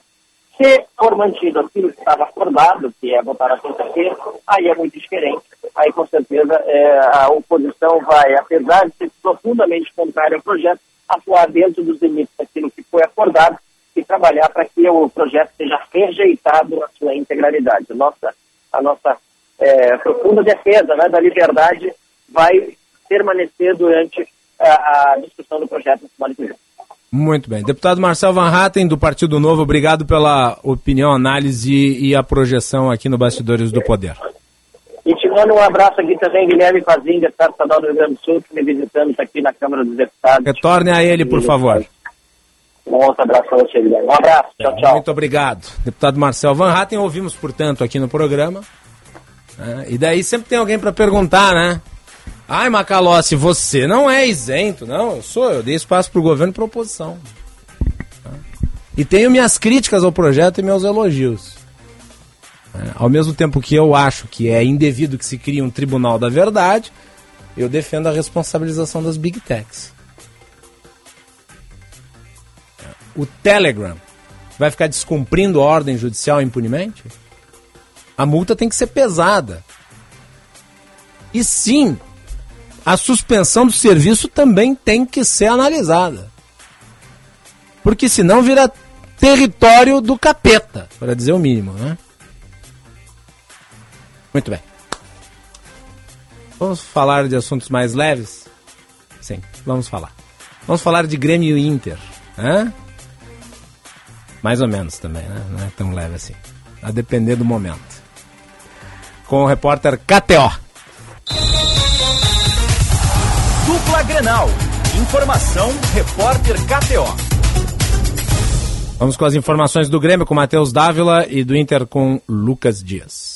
O Grêmio trabalhou com portões fechados, afinal de contas, o adversário na quinta-feira é a equipe do ABC e o técnico Renato Portaluppi faz mistério em relação às preservações. O time passará por mudanças para a Copa do Brasil. O objetivo é firmar um aspecto físico, dar um lastro físico aos jogadores no final de semana, quando o Grêmio encara o Cuiabá fora de casa. A perspectiva é de retornos no departamento médico nos próximos dias. Para o jogo da quinta-feira, novidade na lista de relacionados deve ser Fábio, recém-saído do DM e começa a tentar recuperar o prestígio de titular no time de Renato. Com as informações do Grêmio, Matheus Dávila. O Internacional que já está em Maceió para a partida de amanhã, importantíssima, às 8 horas da noite, contra a equipe do CSA pela terceira fase da Copa do Brasil. Jogo de volta, o Inter que joga por um empate, já que venceu a ida no Beira Rio por 2 a 1 Se perder por um gol de diferença, o jogo vai para as penalidades, senão estará classificado para as oitavas de final da competição. E a delegação que já está em Alagoas tem novidade. Fabrício Bustos, recuperado de lesão na coxa direita e de forma antecipada. A projeção do Internacional, pelo menos, era de que o lateral direito argentino retornasse somente no mês de maio. Ele já está de volta e está relacionado para o jogo de amanhã contra o CSA, porém deve começar no banco de reservas, até porque o técnico Mano Menezes deve manter e trabalhou nas últimas duas atividades no CT Parque Gigante com os mesmos 11 que começaram contra o Flamengo na última rodada do Campeonato Brasileiro, tendo Kehler no gol, Igor Gomes na lateral direita, Vitão e Mercado a dupla de zaga e René na lateral esquerda, Campanhário e Johnny a dupla de volantes, Pedro Henrique, Alan Patrick e Wanderson e Alexandre Alemão no comando do ataque. As preservações jogadores como Igor Gomes, René, Alan Patrick, entre outros, deverá acontecer contra o Goiás no próximo domingo no estádio Beira-Rio. Com as informações do Inter, falou o repórter Lucas Dias. Muito bem, tá então. Obrigado, Matheus Dávila e Lucas Dias. Eu acho curioso que entre né, o boletim do Grêmio do Inter, no repórter KTO, tem um som de blaster no meio. Né, o blaster do Star Wars, esse aqui, ó. É mais ou menos assim, né? Ó, é o blaster, é o Han Solo. o Han Solo dando disparos, né? Disparos de blaster. Vamos pro intervalo.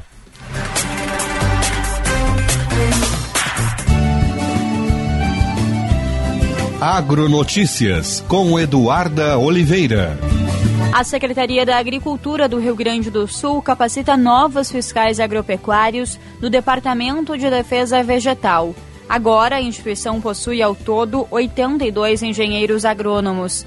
O secretário da Agricultura, Giovanni Feltes, deu as boas-vindas aos novos engenheiros agrônomos e destacou o papel preponderante que eles terão na atuação de suas atividades no Estado para o manejo mais adequado e para o controle de doenças. Recentemente, a SEAP nomeou mais 47 médicos veterinários, totalizando 357. Agora, conta com 439 fiscais estaduais agropecuários que atuam nas áreas de defesa animal e vegetal.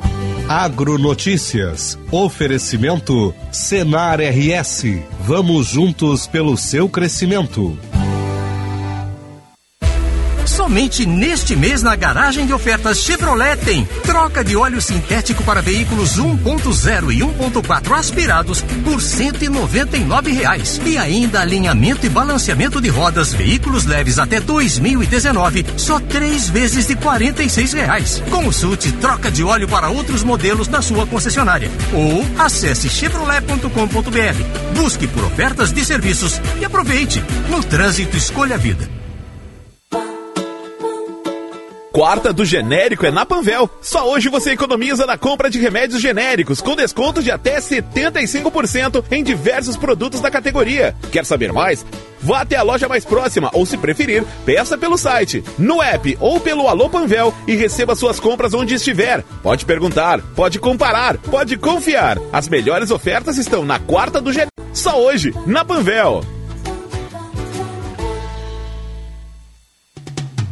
Não existe melhor maneira de retribuir o amor de mãe do que com carinho e cuidado. A Transul traz promoção de Dia das Mães com planos a partir de R$ 29,90 por mês. No plano individual Transul, você tem atendimento de urgência e emergência 24 horas por dia. É a certeza de proteção especializada. Nesse Dia das Mães, presentei com o que realmente importa: segurança e cuidado. Para saber mais, acesse transul.com.br ou nossas redes sociais. Conheça o curso de Direito da ESBM, com conteúdo voltado ao ingresso nas carreiras militares. O curso capacita você a ingressar numa das principais carreiras jurídicas do Estado.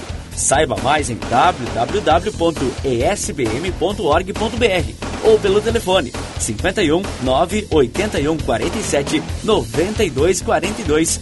ESBM, realizando sonhos, construindo o futuro. Se você está buscando empréstimo consignado e quer contratar de forma rápida e fácil, sem sair de casa, acesse agora mesmo o aplicativo Banrisul no seu celular ou Home Bank pelo seu computador. O consignado está disponível para aposentados ou pensionistas do INSS, servidores públicos estaduais ou municipais. Confira se você pode contratar em banrisul.com.br barra consignado. Banrisul, nossa conexão transforma. Prezado lojista e revendedor de automóveis, a Citicar Aluguel está com condições exclusivas para repasse de veículos de locação. Todos os veículos abaixo da FIP, com histórico de revisões e avarias. Seminovos da Citicar Aluguel, a maioria com baixa quilometragem e modelos atuais. Mais de 100 veículos em estoque para você rechear sua revenda com o que tem de melhor da Citicar, uma empresa do Grupo Esponqueado Jardine. Acesse citicarseminovos.com e confira nosso estoque. Você está ouvindo Bastidores, do, Poder, na Rádio Bandeirantes. Com Guilherme Macalossi.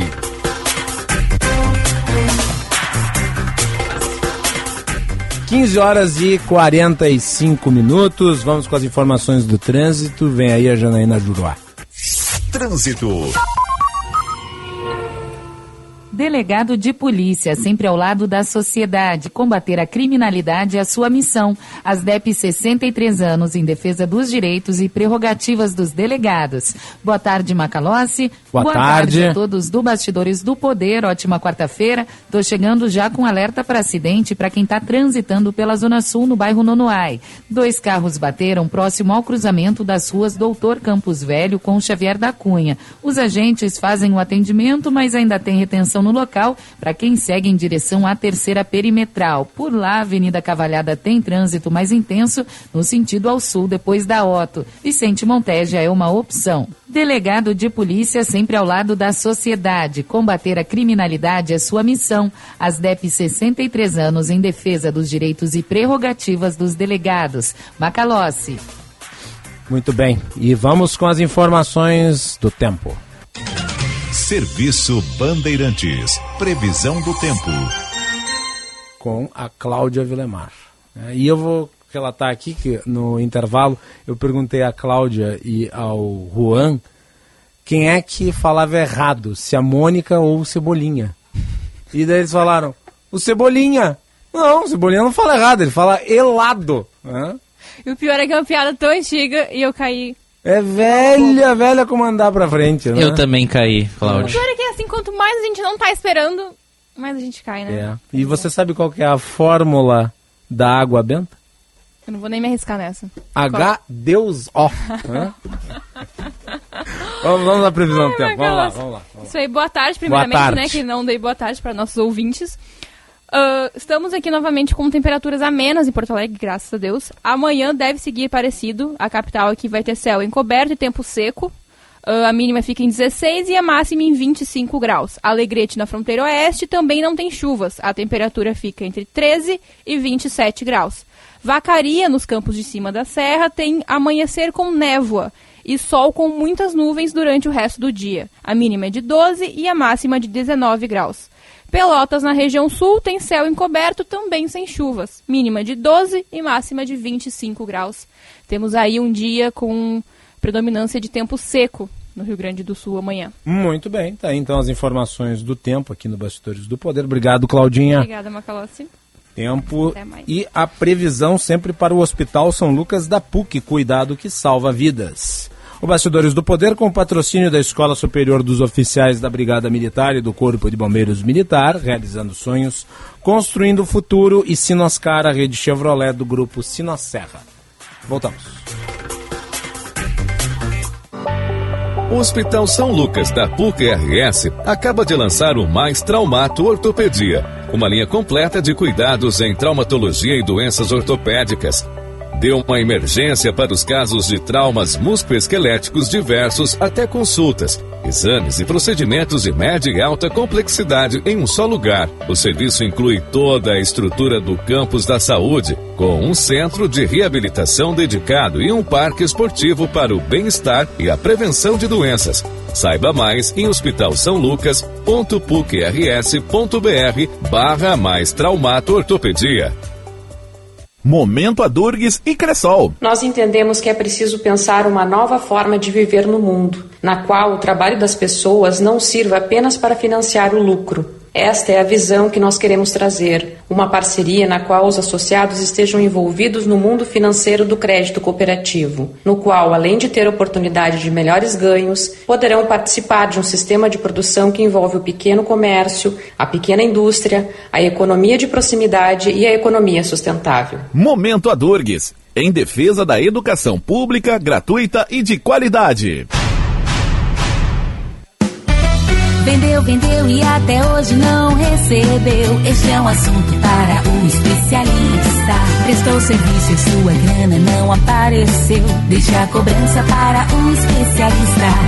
Cobrar dívidas de graça, ter o dinheiro na mão e até três dias. Só nos cartórios de protesto especialista. Só nos cartórios de protesto especialista. Cartórios de protesto, o jeito mais eficiente de recuperar uma dívida. Tabacaria Paromas, mais de 20 anos de tradição, atendimento personalizado. Demais Paromas ao seu estilo. A sua tabacaria em Porto Alegre, Avenida Farrapos 286. Teleentrega Whats 99558 6540. Quer construir ou reformar com qualidade e economia? Venha na FAC. Conheça a linha completa de produtos com alta qualidade da Tigre. Na hora de construir ou reformar, conte com a Tigre. A FAC Materiais de Construção tem o compromisso com o cliente e uma variedade de produtos. FAC Materiais de Construção, em Canoas, na rua Florianópolis, 2855, bairro Matias Velho. Acesse fac.com.br.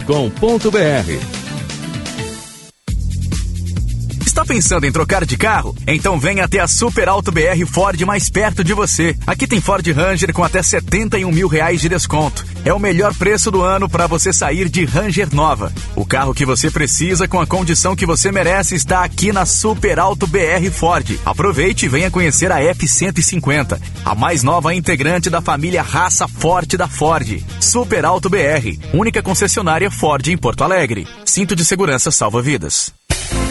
XY8. Sua formulação vem da região amazônica, onde os ribeirinhos indígenas o consomem e o consideram como fortificante energético natural. XY8. Aqui o homem inteligente se diverte. Nas melhores farmácias e drogarias de sua cidade.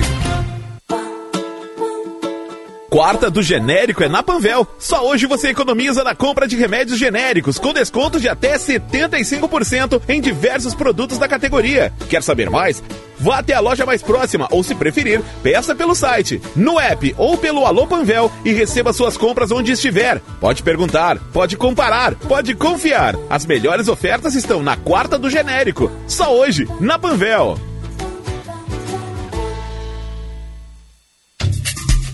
A Rádio Bandeirantes de Porto Alegre e a TV Band estão com uma cobertura especial dos 10 encontros do Movimento pela Educação. Vamos debater juntos. A Assembleia Legislativa do Rio Grande do Sul tem o objetivo de ampliar as discussões para a melhoria da qualidade da educação no Estado. A Band estará presente em cada um desses eventos, trazendo reportagens especiais e acompanhando as principais discussões. Fiquem ligados para acompanhar de perto esse importante movimento pela educação em nosso Estado. Você está ouvindo Bastidores, do, Poder, na Rádio Bandeirantes. Com Guilherme Macalossi. Muito bem, estamos nos encaminhando para o encerramento da edição de hoje. Vamos aqui algumas das mensagens que recebemos. Nosso ouvinte, professor Oli Azevedo, né, que é da Faculdade Dom Bosco, aqui em Porto Alegre, escreve o seguinte: Sou professor e lhe acompanho no rádio Agradeço pela qualidade nas informações que você nos traz, mas hoje pela manhã ouvi você, Osíris e o Sérgio falando sobre IP. Pois bem, devido à falta de estudo dos nossos políticos, muita informação errada a respeito desse plano de saúde no que se refere à formação de preço. Parcela a ser paga tem sido falada. Uma sugestão que lhe dou é trazer ao seu programa um atuário profissional responsável por esses cálculos. Assim você pode corrigir essas distorções e repassa esses argumentos do atuário aos desinformados. Obrigado pela sugestão, professor. Vamos apreciá-la aqui na discussão dessa pauta, que é uma pauta relevante para o Estado. Inclusive, já tratamos aqui com parlamentares e, e voltaremos a abordá-la. Né? Afinal de contas, é algo que diz respeito a mais de um milhão de pessoas no Rio Grande do Sul. Obrigado, agradeço o prestígio da audiência. O nosso ouvinte João Eduardo Pergunta se o Anderson Torres pode ser a estrela desta CPMI. Estrela dessa CPMI é o Bolsonaro. O Anderson Torres, entretanto, é um bom coadjuvante. Mensagem do Paulo, ouvinte Gravataí. Boa tarde. De fato, a CPI tem se tornado palco de agressões verbais, falta de educação para com os depoentes, com alguns sendo humilhados pelos donos da verdade. Um exemplo disso foi a CPI da Covid. Esperamos que com essa a verdade venha à tona. É o que todos nós esperamos. Obrigado, Paulo, pela mensagem. Charles, de São Leopoldo. Incluir a imunidade parlamentar para as redes sociais muda o nome para Lei Janones. Essa lei deve ser para ele. Obrigado, Charles. Eu já disse aqui que a imunidade parlamentar não é absoluta nem na tribuna. Isso é entendimento do Supremo. Se ela não é absoluta nem na tribuna, quanto mais seria absoluta nas redes sociais, né? Isso certamente vai ser alvo de alguma judicialização. Muito bem, nós vamos ficando por aqui. É isso. Agora são 15 horas e 55 minutos, temperatura de 22 graus e 7 décimos. Agradecemos a todos pela audiência. Voltamos amanhã com mais conteúdo, mais análise, mais informação, atualidades esportivas. Segunda edição na sequência. Daniel Oliveira já se prepara para adentrar no estúdio né, e levar o programa e a programação da Rádio Bandeirantes adiante. Obrigado. Você ouviu Bastidores, Bastidores do, poder, do Poder na Rádio Bandeirantes com Guilherme Macalossi.